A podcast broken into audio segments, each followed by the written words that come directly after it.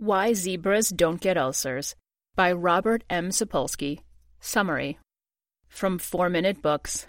Written by Maria Diak and read to you by Christine Sinacor.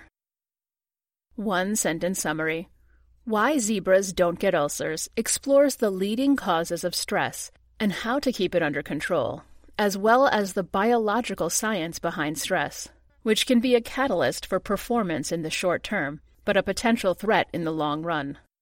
Favorite quote from the author On an incredibly simplistic level, you can think of depression as occurring when your cortex thinks an abstract thought and manages to convince the rest of the brain that this is as real as a physical stressor.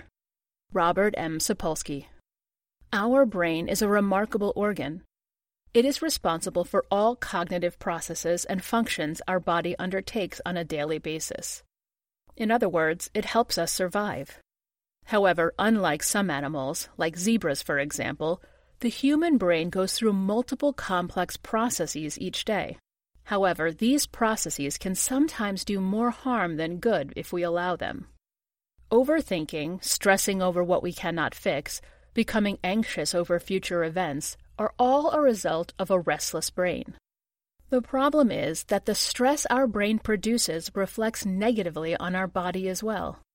It increases our cortisol levels and makes our cardiovascular system work poorly. It also messes with our insulin production and generally with our overall health.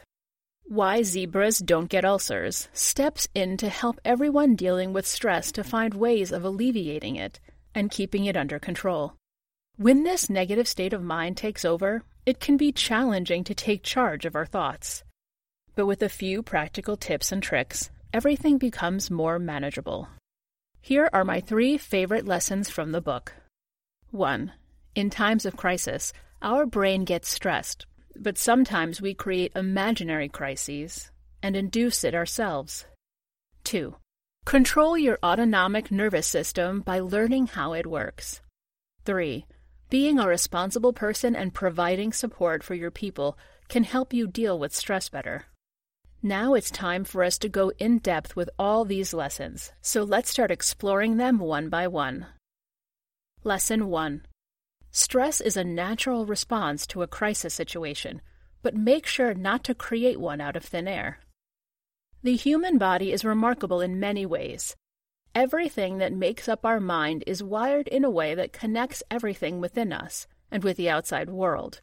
So if one part of us feels as if something dangerous or uncomfortable is happening, our brain will perceive it as a stressful situation.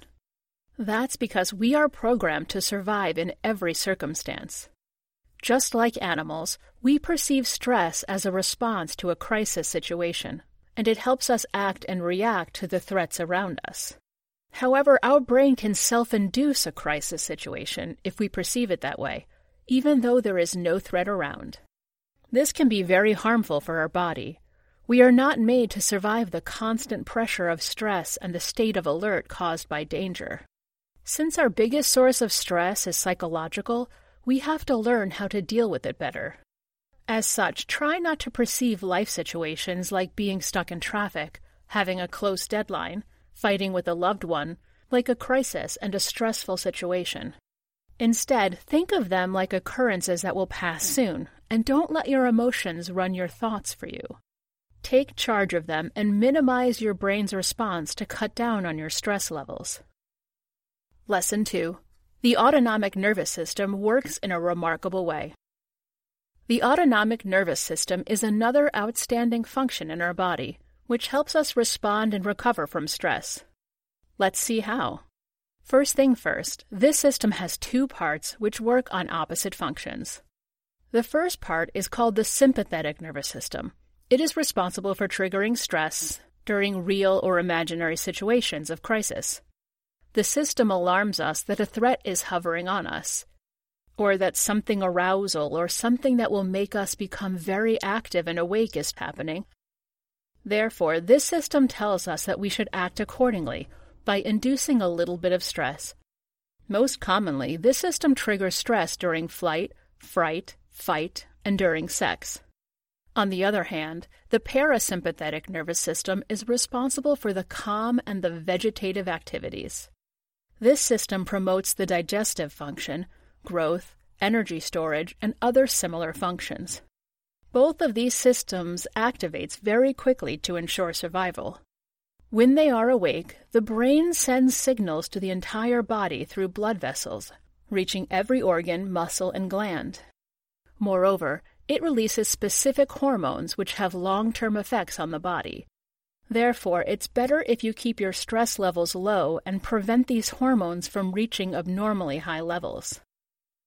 Lesson 3 Taking responsibility for your actions and giving back to your community improves stress levels.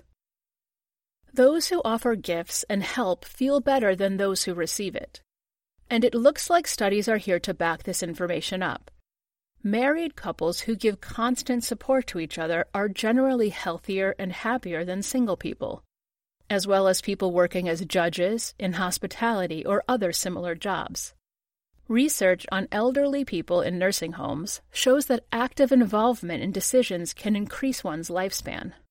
For example, by allowing elders to choose their meal, solve certain tasks, or simply take decisions, staff noticed how they became happier and more active. This is because the feeling that comes with being responsible for your actions and taking charge of your life benefits the brain. However, it's important to recognize what type of stress you can solve and what you cannot. Don't stress over situations from the future scenarios in your head, or even things that are hardly in your control.